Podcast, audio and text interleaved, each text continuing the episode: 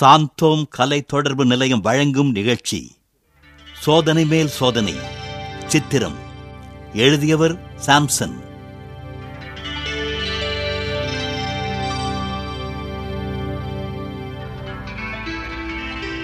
இறைமகன் இயேசு இப்பூவுலகில் வாழ்ந்த நாட்களில் தமது போதனைகளாலும் நடத்தையினாலும் எண்ணற்ற மக்களை நல்வழிப்படுத்தி வந்தார்.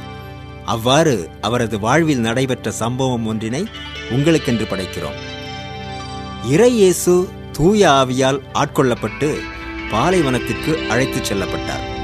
அங்கே அவர் நாற்பது நாட்கள் அலகையினால் அதாவது சாத்தானால் சோதிக்கப்பட்டார். அந்நாட்களில் அவர் ஒன்றும் சாப்பிடவில்லை. அதன் பின் அவர் பசியுற்றார்.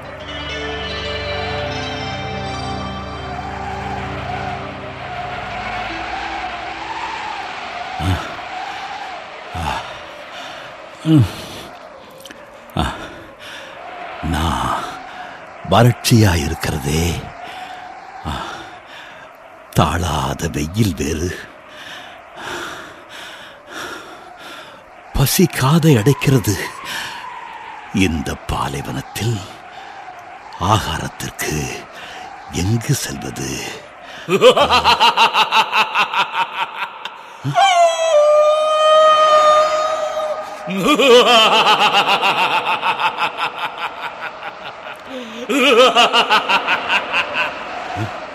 யார்? யார்? யார் இது? இயேசு நான் தான். அழகையா? உம்மை மறுபடியும் பார்த்துவிட்டு போகலாம் என்று வந்திருக்கிறேன். உனக்கு என்னிடம் என்ன வேலை? எதற்காக என்னிடம் வந்தாய்? பாவம் நீர் இறைவனின் மகன். இப்படி பசியும் பட்டினியுமாய் பாலைவனத்தில் தவிப்பதை நினைத்தால் பரிதாபமாக இருக்கிறது. நாற்பது நாட்கள் நாற்பது நாட்கள். ஏன் இப்படி உன் உடலை வருத்திக் கொண்டு பசியாயிருக்க வேண்டும்? இப்போது உமக்கு மிகவும் பசிக்கிறதல்லவா? பாலைவனத்தில் எதுவும் கிடைக்கவில்லை என்றால் என்ன? நீர்தான் இறைவனின் மகனாயிற்றே. நீர் இறைமகன் என்றால் இந்த பாலைவனத்தில் இருக்கும் கல்லை கூட அப்பமாக்கலாம் அல்லவா? இதோ இந்த கல்லை அப்பமாகும்படி கட்டளையிடும். பசியாரலாம் மனிதர் அப்பத்தினால் மட்டும் வாழ்வதில்லை என்று மறைநூலில் எழுதியுள்ளதே. தெரியுமா உனக்கு ஓஹோ உமது பசி உணர்வை விட மறைநூல் வாக்கினை பெரிதாய் மதிக்கிறீர். பரவாயில்லை. ம் என்னோடு வாரும்.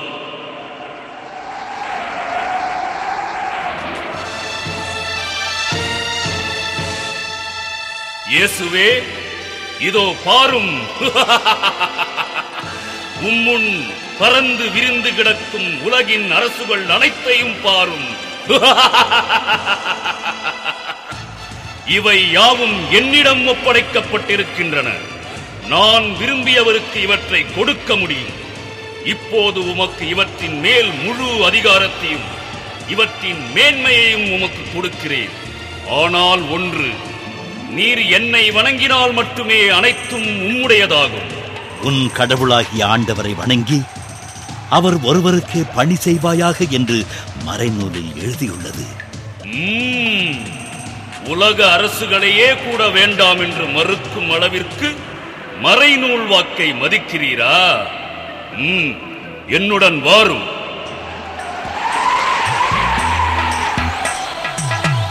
இயேசு இதோ எருசலேம் கோயில்.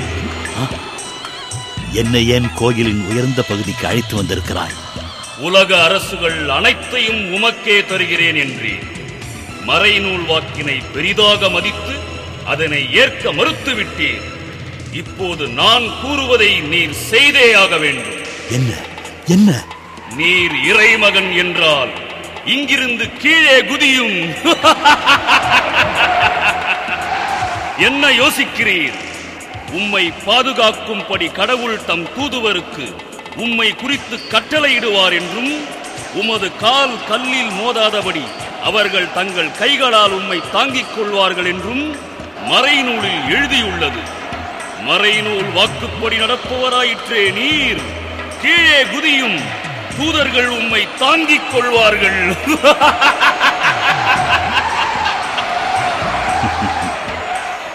உன் கடவுளாகிய ஆண்டவரை சோதிக்க வேண்டாம் என்றும் மறைநூலில் சொல்லி உள்ளதே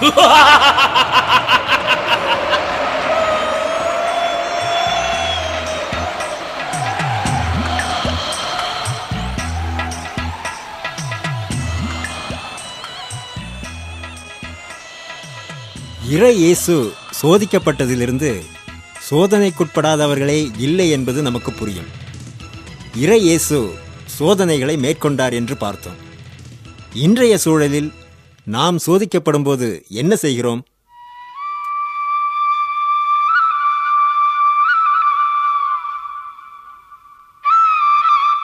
என்னங்க? என்னங்க? என்ன வனிதா? எங்க சித்தப்பா மகன் கல்யாணத்துக்கு போறோமா இல்லையா?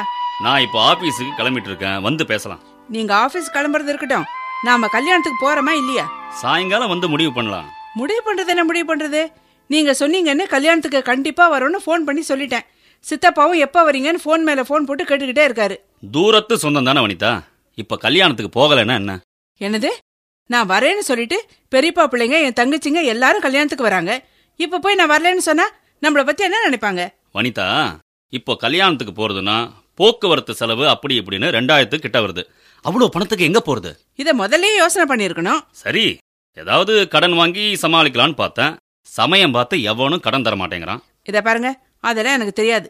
நாம இப்ப கல்யாணத்துக்கு போகலைன்னா மானம் போயிடும். வனிதா. நான் சித்தப்பாவுக்கு ஃபோன் பண்ணி சனிக்கிழமை வரேன்னு சொல்லிட போறேன். நீங்க இன்னைக்கு கண்டிப்பா பணத்தோட வந்துதான் ஆகணும். இல்ல வனிதா நான் இல்லன்னா என்னை பத்தி தெரியும்ல? ஹம்,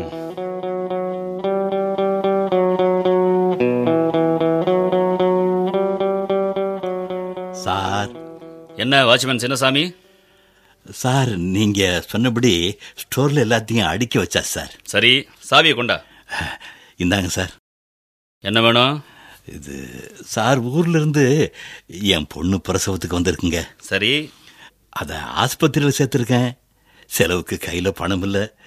ஒரு ஐநூறுரூவா அட்வான்ஸாக வேணும் சார். சரிதான் போ நீ வாங்குற சம்பளமே ஆயிரம். இதுல ஐநூறு ரூபாய் அட்வான்ஸா சார். சார் ஆஸ்பத்திரி செலவுக்கு காசு இல்லை சார். இந்த பார் நீ ஏற்கனவே முந்நூறு ரூபாய் அட்வான்ஸ் வாங்கியிருக்க. ஏற்கனவே அட்வான்ஸ் வாங்கினவங்களுக்கு மறுபடியும் தரமாட்டாங்களாப்பா? நீ லோன் வேற வாங்கிட்டு அதுலயும் பாக்கி வச்சிருக்க. சார் என் பொண்ணுக்கு தலை பிரசவம் அவளுக்கு நான் செலவு பண்ணலைன்னா சம்மந்தி வீட்டில் என் மானமே போயிடும் சார். இந்த பாரு உனக்கு அட்வான்ஸுக்கு நான் சிபாரிசு பண்ணி கையெழுத்து போட்டா அக்கௌண்டன்ட் என்னை கூப்பிட்டு கண்ணா அப்படின்னான்னு திட்டுவாரு. பேசாம வேற எங்கேயாவது கடன் வாங்க முயற்சி பண்ணு. சார் ஒரு ஐநூறுரூவா கடனாக கொடுங்க சார். அது சரி. பேரு தான்ப்பா ஆறாயிரம் ரூபாய் சம்பளம் வாங்குற ஸ்டோர் கீப்பர்னு. இப்ப எனக்கே ரெண்டாயிரம் ரூபாய் அவசரமா தேவைப்படுது. யார்கிட்ட போய் நிக்கிறதுன்னு தெரியல. நீ என்னடானா எங்கிட்ட வந்து கடன் கேக்குற? போப்பா போய் வேலையை பார்.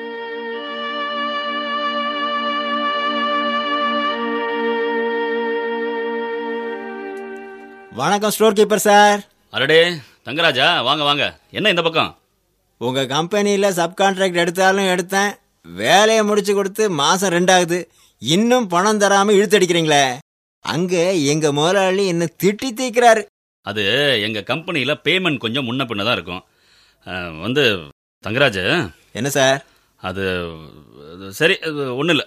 அட என்னமோ சொல்ல வந்தீங்க சும்மா சொல்லுங்க சார். இல்லை அது வந்து தங்கராஜ் ரெண்டாயிரம் ரூபாய் கடன் வேணும். என்ன சார் நீங்க? என்கிட்டயே கடன் கேக்குறீங்க? என் கம்பெனியில எனக்கு சம்பளம் ஒழுங்கா வர்றது இல்ல நான் எங்க இருந்து உங்களுக்கு கடன் கொடுக்கறது? இல்லை வேற எங்கேயாவது வட்டிக்காவது வாங்கி தர முடியுமா? வட்டிக்கு வாங்க வேண்டிய அளவுக்கு அப்படி என்ன சார் அவசரம்? என் ஒய்ஃபோட சொந்தக்காரங்க கல்யாணத்துக்கு போகணும் அதுக்கு ரெண்டாயிரம் ரூபாய் புரட்டி ஆகணும். இல்லைன்னா வீட்டில் பெரிய பிரளயமே உண்டாயிடும். ஓஹோ. சார் நான் ஒன்னு சொன்னா கோச்சிக்க மாட்டீங்களே? என்ன? சொல்லுங்க. நீங்க கையில வெண்ணெய் வச்சுக்கிட்டு நெய் கிளையிறீங்க சார். என்ன தங்கராஜ் சொல்றீங்க? சார் உங்களை நம்பி உங்க கம்பெனி இவ்வளவு பெரிய ஸ்டோரையே ஒப்படைச்சிருக்கு. இதுல எவ்வளவு பொருள்கள் இருக்கும்? அது லட்சக்கணக்கில் இருக்கும். அதுல நம்ம தேவைக்கு கொஞ்சத்தை உபயோகப்படுத்திக்கிறது தப்பு இல்ல சார். என்ன சொல்றீங்க? ஆஹ், இப்போ இதோ உங்க டேபிள்ல இருக்க பால் பேரிங் இது என்ன விலை? ஐநூறு ரூபாய் இருக்கும். இதுல ஒரு ஆறை எடுத்து வெளியே வித்தா தாராளமா ரெண்டாயிரம் ரூபாய் கிடைக்கும். ஐயோ கம்பெனிக்கு தெரிஞ்சதுன்னா அவ்வளவுதான். என்ன சார் நீங்க? இந்த கணக்கு வழக்கெல்லாம் உங்ககிட்ட தானே இருக்கு? அப்படி இப்படின்னு எதையாவது எழுதி சமாளிக்க வேண்டியதுதான். ஐயோ அதெல்லாம் தப்புப்பா. இப்படி தப்பு ரைட் எல்லாம் பார்த்துக்கிட்டு இருந்தா அப்புறம் காலம் பூரா உங்க மனைவி கூட சண்டை போட்டுக்கிட்டே இருக்க வேண்டியதுதான். இப்போ என்னைய எடுத்துக்கங்களேன். எங்க முதலாளி ஒழுங்கா சம்பளம் தர்றது இல்ல. நான் கம்பெனி சாமானெல்லாம் அப்படி இப்படி வித்து தான் காலம் தள்ளுறேன். என்ன பண்றது? எப்பாடுபட்டாவது நம்மளை நம்பி வந்தவங்கள காப்பாத்திக்கணும் இல்லையா? பொஞ்சாதி பிள்ளைங்க கண்ணீர் வடிச்சா நல்லது இல்லைங்க. தங்கராஜ் இப்போ இந்த பால் பேரிங்ஸ் எடுத்தா கூட அதை எங்க விற்கிறது எப்படின்னு எனக்கு எதுவுமே தெரியாதே. நீங்க ஏன் விக்கிறீங்க? என்கிட்ட கொடுங்க. நான் வித்து தர்றேன். ஆ, ஆ, நீங்க எடுத்துக்கிட்டு போக வேணாம். ஏன்னா வழியில வாட்ச்மேன் செக் பண்ணுவான். அப்போ சாயங்காலம் ஆறு மணிக்கு நீங்களே எடுத்துக்கிட்டு எங்க கம்பெனி பக்கம் வாங்க. நான் உள்ளெல்லாம் வரமாட்டேன். யாராவது பார்த்தா வம்பாயிடும். ஆ? ஆ நான் வெளியே நிக்கிறேன். நீங்க வந்துருங்க.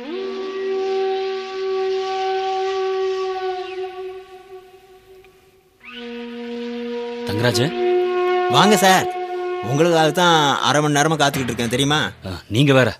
இந்த பால் பேரிங்ஸ் எடுத்துட்டு வரதுக்குள்ள எனக்கு வேர்த்து விறுவிறுத்து போச்சு. இதுக்கெல்லாம் பயந்தா முடியுமா? நான் ஒரு கடையில பேசி வச்சிருக்கேன். ஒரு பேரிங் நானூறு ரூபா. எத்தனை எடுத்துக்கிட்டு வந்திருக்கீங்க? ஆறு. அப்போ ஆறு ரெண்டாயிரத்தி நானூறுரூவா நானூறுரூவா எனக்கு ரெண்டாயிரம் ரூபா உங்களுக்கு. சரி பேரிங்ஸ் எல்லாம் கொடுங்க. இதோ. என்ன? இதோன்னு பைக்குள்ள கையை விட்டு முழிச்சுக்கிட்டு இருக்கீங்க? தங்கராஜ். என்ன சார்? பைய கொடுங்க. என்ன இது? பையில இவ்வளவு பெரிய ஓட்டை? இதுல தான் பால் பேரிங்க போட்டு கொண்டு வந்தீங்களா? ஆமா. என்ன ஆமா? இப்படி ஓட்டை பையில போட்டு கொண்டு வந்திருக்கீங்களே அது எங்க விழுந்து காணாம போச்சோ? இப்போ எங்கேன்னு போய் தேடுறது? என்ன சார் இப்படி பண்ணிட்டீங்களே? நான் என்ன பண்ணுறது? எனக்கு இருந்த பதற்றத்துல கையில கிடைச்ச ஏதோ ஒரு பையில பால் பேரிங்ஸ் எடுத்து போட்டுட்டு பைக்கை எடுத்துக்கிட்டு வேகமா வந்துட்டேன். அவ்வளவு கஷ்டப்பட்டு பிரயோஜனம் இல்லாம போச்சே சார். நான் புதுசா திருட ஆரம்பிச்சது அந்த கடவுளுக்கே பிடிக்கல போல இருக்கு.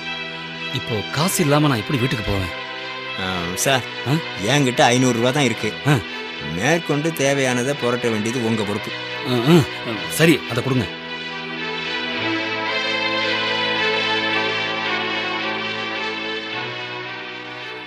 வணக்கம் சார். வாயா சின்னசாமி உன் பொண்ணு எப்படி இருக்கு? இன்னைக்கு பிரசவமாயிரும் டாக்டர் சொல்றாருங்க. பணத்துக்கு தான் என்ன பண்றதுன்னே தெரியல. ஏகப்பட்ட செலவாகும் போல் இருக்குங்க. ஆமா. இன்னைக்கு நீ லீவுன்னு சொன்னாங்களே என்ன விஷயமா வந்த? சார் இந்த பால் பேரிங் எல்லாம் நம்ம கம்பெனி தானுங்களா? அஹ், அஹ், அஹ், ஆ- ஆமா. அஹ், இது எப்படி உன்கிட்ட கிடைச்சது? நேத்து ராத்திரி டியூட்டி முடிச்சுட்டு வீட்டுக்கு போறப்போ என் சைக்கிள் எடுக்கலான்னு சைக்கிள் ஸ்டாண்டுக்கு போனேங்க. அங்க நீங்க வழக்கமா உங்க பைக் நிறுத்துற இடத்துல இதெல்லாம் கிடந்துச்சுங்க. நாம வண்டி எடுக்கும்போது விழுந்திருக்கு. ஆ சின்னசாமி ரொம்ப நன்றி. கணக்குல குறையுதுன்னு நேத்தியெல்லாம் தேடிக்கிட்டே இருந்தேன். யாரோ வெளியே எடுத்துட்டு போக முயற்சி பண்ணிருக்காங்க சார். அது கிடக்கட்டும். நல்ல வேலை. உன் கண்ணுல பட்டுது. வேற யார் கண்ணிலையாவது பட்டிருந்தா? கடையில கொண்டு போய் வித்து காசாக்கி இருப்பாங்க. ம், அது சரி. உனக்கு ஏன் அப்படி ஒரு எண்ணம் வரல? என்ன சார்? இல்ல உன் பொண்ணு பிரசவத்துக்கு பணம் தேவைப்படுது. உனக்கு இருக்கிற பண கஷ்டத்துல இதை வித்தா நிறைய பணமும் கிடைக்கும் உன் கஷ்டமும் தீரும். அப்படி இருக்கும்போது நீ இதை திருப்பி கொண்டு வந்து கொடுத்துருக்கியே? சார் உழைச்சு சம்பாதிக்கிற காசே உடம்புல ஒட்ட மாட்டேங்குது. இதுல இந்த பாவம் வேறயா? பாவமா? ஆமா சார். இந்த பேரிங்க நான் வித்து திங்கிறது பெருசில்ல. ஆனா அதுக்கான பணத்தை கம்பெனி உங்க சம்பளத்துல பிடிக்கும். அநியாயமா நஷ்டப்பட்டமேன்னு நீங்க வயிறறிஞ்சா அந்த பாவம் என்ன சும்மா விடுமா? சார் நமக்கு ஆயிரம் கஷ்ட நஷ்டம் இருக்கலாம் சார் அதுக்காக அடுத்தவங்க பொருளுக்கு ஆசைப்படக்கூடாது. நமக்கு வேண்டியத ஆண்டவன் தருவாங்கிற நம்பிக்கையோட வாழணும் சார். சார் இன்னைக்கு இல்லைனாலும் என்னைக்காவது அதுக்கு பலன் கிடைக்கும். ச்சே நம்ம விட குறைவா சம்பாதிக்கிற வாட்ச்மேனுக்கு இருக்கிற நேர்மையும் மன உறுதியும் நமக்கு இல்லாம போச்சு.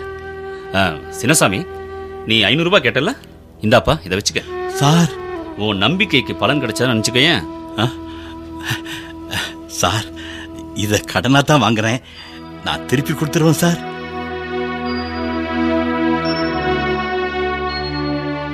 இறை இயேசுவுக்கு நிகழ்ந்த சோதனை இன்று நம் ஒவ்வொருவருக்கும் நிகழ்ந்து கொண்டுதான் இருக்கிறது. அவ்வேளைகளில் நாம் சின்ன சாமியைப் போல் நடந்து ஸ்டோர் கீப்பரை போன்றோருக்கு முன்மாதிரிகையாய் இருப்போம்.